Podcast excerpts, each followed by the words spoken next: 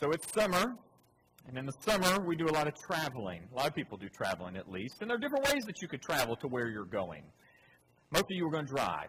Most of you are going to drive, and some of you will fly. I bet none of you will walk to where you're going. Walking is a uh, is something that none of us typically do on our way to vacation. Uh, although I was talking to one of our members who's supposed to have a medical procedure uh, on Tuesday, and they said maybe they'll start walking to Raleigh tomorrow, and if they feel like it, they'll get the procedure done. Uh, I won't mention Don's name, but if if I was, it would be Don that would say that. Uh, but there are these different ways that we want we we travel, and so what I want to do is I want to just pick up the metaphor of traveling. The mode at which we travel, I just want to use that metaphor to guide us through our passage this morning.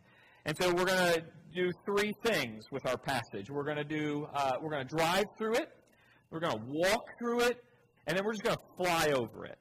Uh, and each time we go through it, in each of these ways, we're going to see something a bit different. And I hope then that we're going to we're going to land with some application that you and I can take with us right out of the building. Hopefully, if I've done my job right, even as you pull into your driveway, you'll notice some things above you that will grab your attention and remind you of what we did this morning. So hopefully that's where we'll go this morning. So we're going to drive, walk, and fly through our passage this morning. Now, like any good trip, we need to prepare. So we need to just prepare for our, for our journey through just two verses this morning.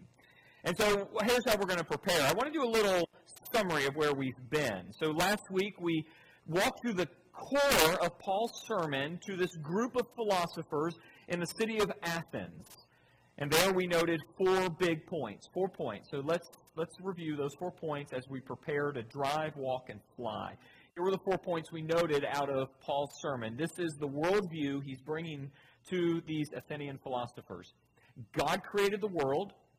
Humans are his children. He is near, and he can be known, and God is not created by human hands.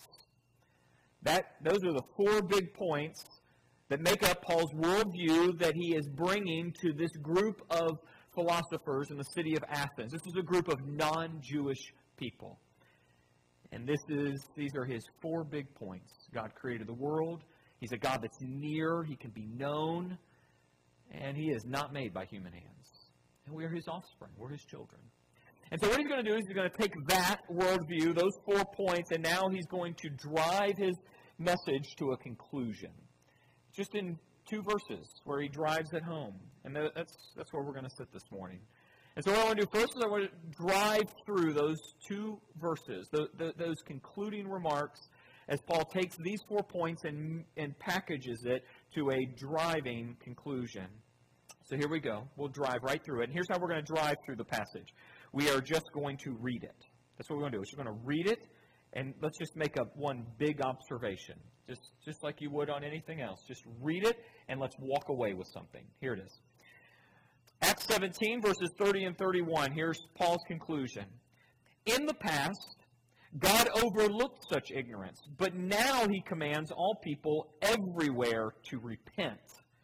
For he has set a day when he will judge the world with justice by the man he has appointed. He has given proof of this to everyone by raising him from the dead. All right, so right there, that's our drive-through, those two verses. I think there's one big point there. Like when I hear those two verses, I'm just driving through them, one big point. I think it sits at the center of those two verses. It's a call to repent, to turn around. That's Paul's big call here. If you had to summarize those two two verses in, in one quick statement, it would be a call to repent, to literally turn around. And this is not new. This isn't new to the, the sermons that we've been exploring for these twenty weeks together. The call to repent is a regular message in the sermons preached by these, these first believers. Take a look. If you remember back in Acts two thirty-eight, Peter replied to the group, "Repent and be baptized, every one of you, in the name of the Lord of Jesus Christ for the forgiveness of your sins, and you will receive the gift of the Holy Spirit." Everything in the latter part of the verse is great, but it's the front that starts starts it. Repent. You turn around. This is a message to those Jewish Christians, uh, those Jews in the city of Jerusalem, many of them then becoming Christians. Then, next chapter over, when Peter is preaching to another group of Jewish people in the temple, here's what he tells them, Acts three nineteen, repent, and then turn to God, that your sins may be wiped out, that times of refreshing may come from the Lord. That's the message. Repent. Turn around, turn around, turn around. You're going the wrong way.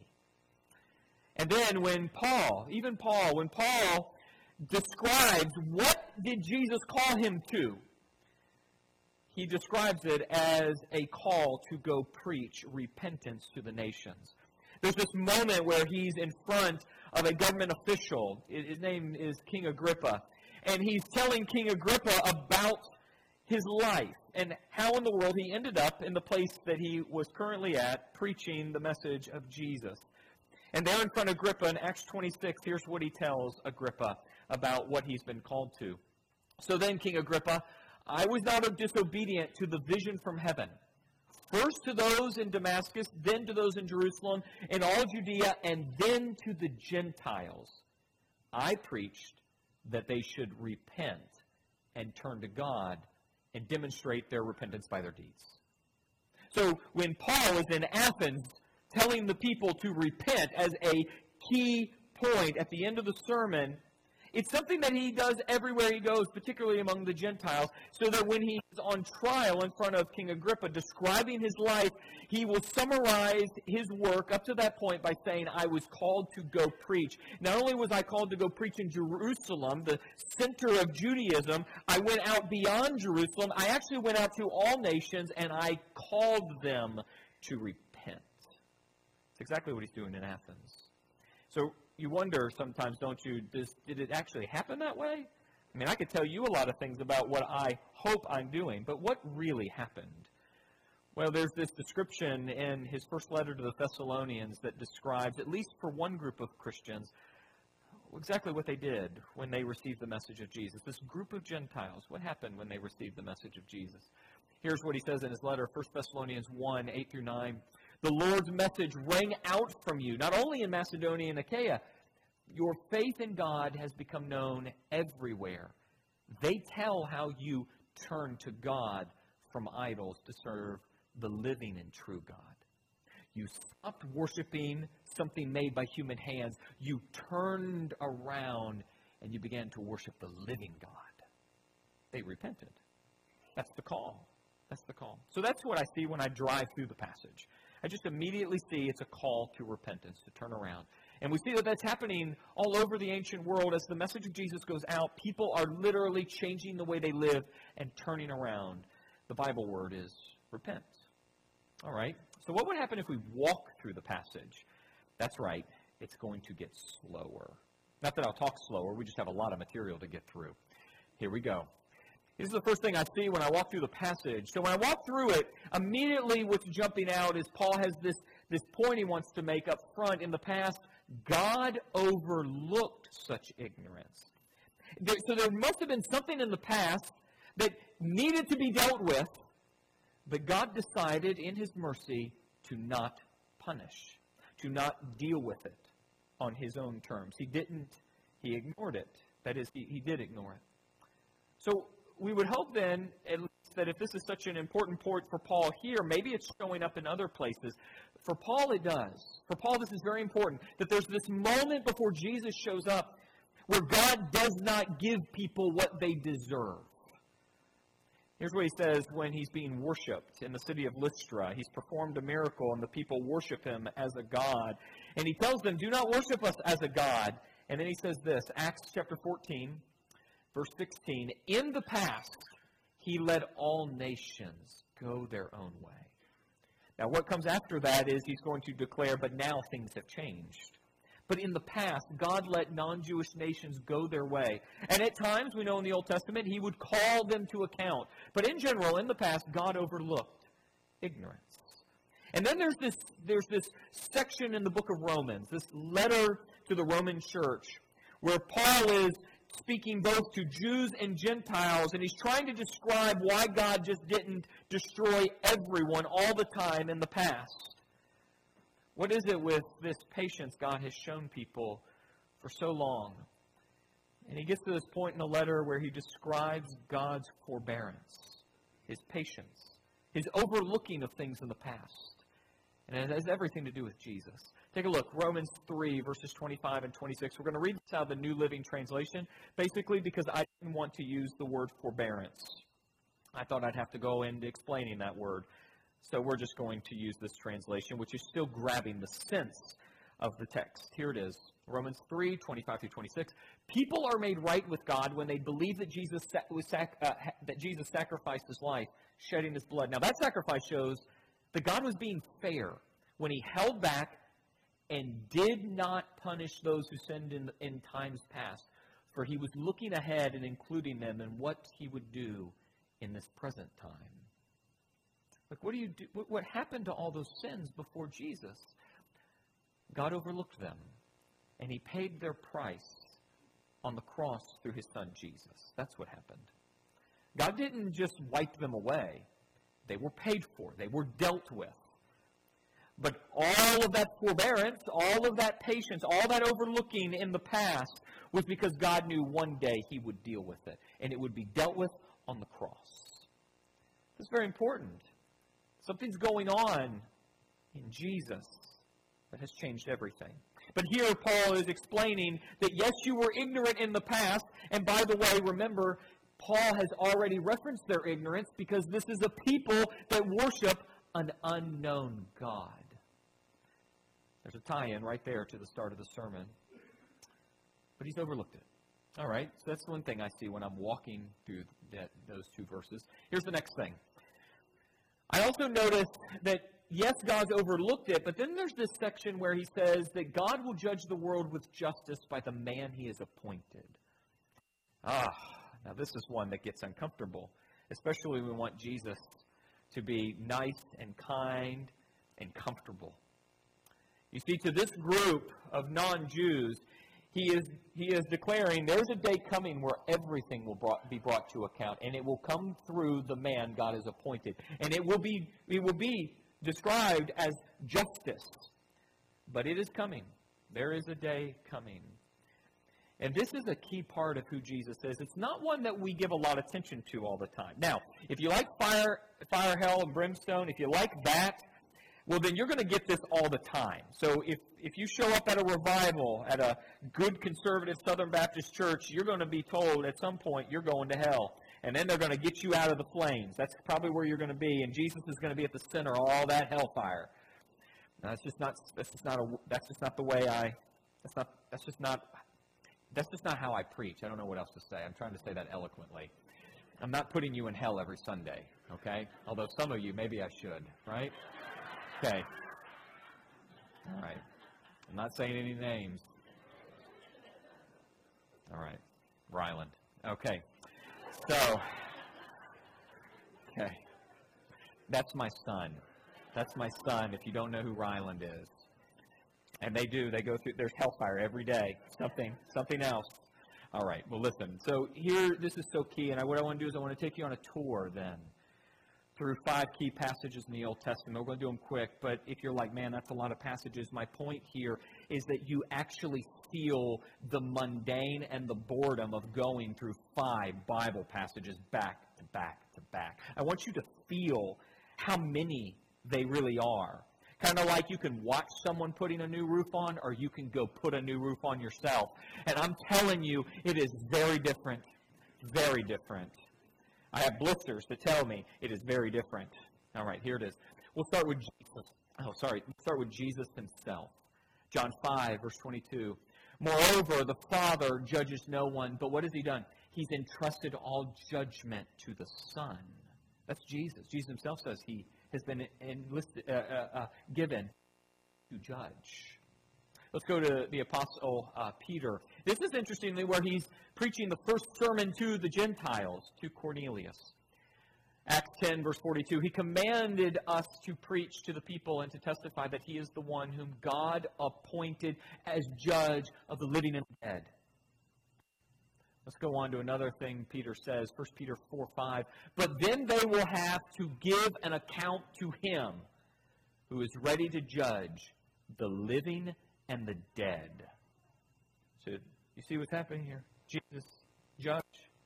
Let's go to Paul now. Paul, Second Corinthians five ten. For we must all appear before the judgment seat of Christ, so that each of us may receive what is due us for the things done while in the body, whether good or bad. You will be judged by Jesus. And then last one here from Paul, Second Timothy four one. In the presence of God and of Christ Jesus, who will judge the living and the dead. You see this? Jesus, Jesus isn't mean, but he is very powerful. And he will bring make all things and bring all things into rightness one day. And for many, it will be a very bad day. And for many, it will also be a very good day. But there is a day, and there is Jesus, and he is judge. And that's something we need to hear. That's something we need to hear, and we need to understand about Jesus. All right. So with that said, we're going to now take uh, t- take take one more pass uh, as we're walking through this passage and look at one more thing. It's at the end here. The proof of everything we've just described, it, the proof is here. Proof of this to everyone by ri- raising him from the dead. The resurrection has a lot to say about the way the world works. One of those is that death has been destroyed. But it also says that Jesus is now reigning king. When the early Christians would talk about the resurrection, it just wasn't that death was destroyed. It wasn't that just Jesus was now living. It meant that now he was seated at the right hand of God. It meant that now authority was given to this one brought back from the dead. It's proof that all that stuff about being the judge is actually true. Why? Because he's actually alive with authority. Right now, Sunday, May twenty-third, twenty twenty-one, he's alive with authority. And this is just one example right here. I'm just going to pull one scripture here. In the first Christian sermon, first one ever given, we studied this at length. Acts two, verse thirty-two, first part of verse thirty-three. Here's how Peter talks about the resurrection. Oh, he talks about Jesus coming back to life. But then he adds this. God has raised this Jesus to life, and we are all witnesses of it, exalted to the right hand of God. It's not that Jesus just came back from the grave and then he went off on vacation. He is reigning, exalted at the right hand of God. The resurrection tells us something about his current position. And this is what Paul's saying right here uh, as he ends this sermon. So that's our walkthrough. That's our walkthrough. Now, you know, when you walk, you see things you wouldn't see otherwise. And I hope that we just did that. We saw three things you might not have seen uh, otherwise. And you know, when you drive through something, you see other things. And you obviously will miss it, some things, but you'll maybe notice others. But when you fly over something, you get a new perspective. You get a perspective of how vast land is and how small other things are. So what I want to do is I just want to take a flyover, this, these two verses. I don't want to read them again. But if we just flew over these verses and we like just we just zoomed way out, what would we have to say about these two verses? I mean, what are they saying big picture? I mean, as big as we can go. I think it's this. I'm going to summarize it this way. With Jesus, a fundamental change has happened in the world. New creation has begun. Literally, something has shifted in the world. We are not living in the same kind of world that existed a hundred years before Jesus showed up. Something has changed. Fundamentally shifted. Everything hinges on Jesus. Now, I know that we date, you know, we use we date our calendar using Jesus and his birth, but that wasn't always the case. Even if the calendar never hinged on the birth of Jesus, he would still be the hinge of all of human existence. When Jesus came back to life, was exalted to the right hand of the Father, new creation entered the world. That means that dead people in their spirit started coming back to life. You had a world beginning to flow with love and not revenge. This isn't something that was that was widespread in the ancient world before Jesus. The Jews couldn't even get this right. But with Jesus, n- something new started spreading in people's souls. And now you have a world so immersed in the story of Jesus that we don't even understand what the world would be like without him. The closest we get are things like the Holocaust. That, that may be some of the closest we get to what a world might look like without Jesus. Ah, but new creation has started and is guaranteed to take over the rest of the world. A new heaven and a new earth. New creation is the point of all of it. Now, I'm not just making this up. As the Apostle Paul reflected in some of his letters on exactly how you'd summarize what really matters, there are just these glimpses where he zooms out, almost like he's flying over the gospel he brings to people, and he says just that.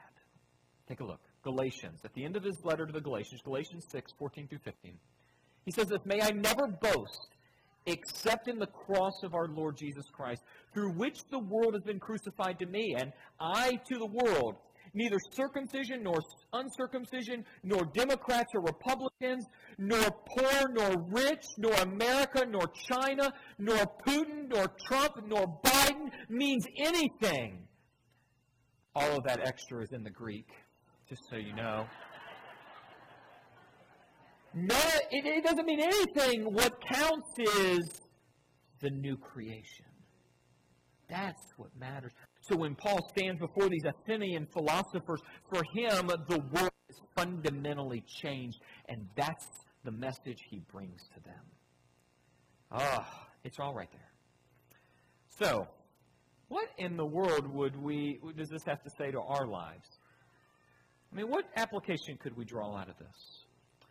Well, I think it's that last one, that flyover, that really hits home. That something has fundamentally changed in our world.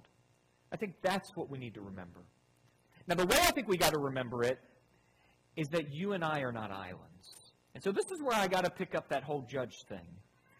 Jesus is still the man appointed, God in flesh, now seated at the right hand of God, who one day will judge the world. So that brings me to this point. And I understand that we usually don't walk around thinking this, but we often try to live this way. So here it is. Here's how I think I want to land this. I just I just flew right through this summary. I think I added all that extra to the verse. Let's go. Let's continue on to this application. I think the Holy Spirit wanted me to cut something out so we'd end on time. Let's go to application. Next, let's go to the next one. There it is. We are not God. God is God. And he will have the final say in this world, and his son, Jesus, will be the judge. That's where I want to I want to land us. Now, that's, that's big, but I still think it might say something to us that you're not God. Now, what where this, I think, where the rubber hits the road on this is when we get so comfortable with Jesus that we think that he's our buddy. Listen, I am all for Jesus being our comforting shepherd. He is our good shepherd, but he's a good shepherd with power. He is not your buddy. You don't just buddy up to Jesus and get comfortable, because when you get comfortable, you get complacent. And when you get complacent, you often think you can control and manipulate. And Jesus will not be controlled, manipulated, or tricked. He is king. He is the judge. Now, I think this might start working its way into us in the twenty-first century, in our concern for privacy. There's a lot of concern for privacy today. There's a, there's privacy laws related to your mobile device, to your banking information. Now, what I'm not talking about is the banking information. I'm not talking about your Social Security number, that everyone should have your Social Security number. That's not what I'm talking about. I'm talking about this concern that we hide things. I'm all for securing our data, but sometimes the conversation about privacy has worked into our lives so deeply that we begin to think that we have a right to hide. We even have browsers now that have a privacy tab so that you just click on private and all of a sudden nothing you do gets tracked. Why would you need that kind of privacy? Now, there may be good reasons, but I can tell you there are plenty of bad reasons too to hide your browsing history or delete it. We get to this point, I think, with Jesus that we think we can actually hide from him. We start hiding text messages. We start hiding browser history. We start hiding our location from family members who should never have a concern where we are. We start hiding things we might be doing at school or at college or at work. We start doing workarounds so no one can find out. And we have this sense that if we if we hide from the people in our lives, then we really are hidden. What I think we need to hear today is nothing you do is ultimately hidden. And I think if we understood exactly what Jesus is talking about, about making all things known one day, we would be pretty embarrassed about the things that will be revealed about us. There is no backroom gossip that will not one day be revealed. And I know we can go to great lengths to talk bad about people. It will not be hidden forever.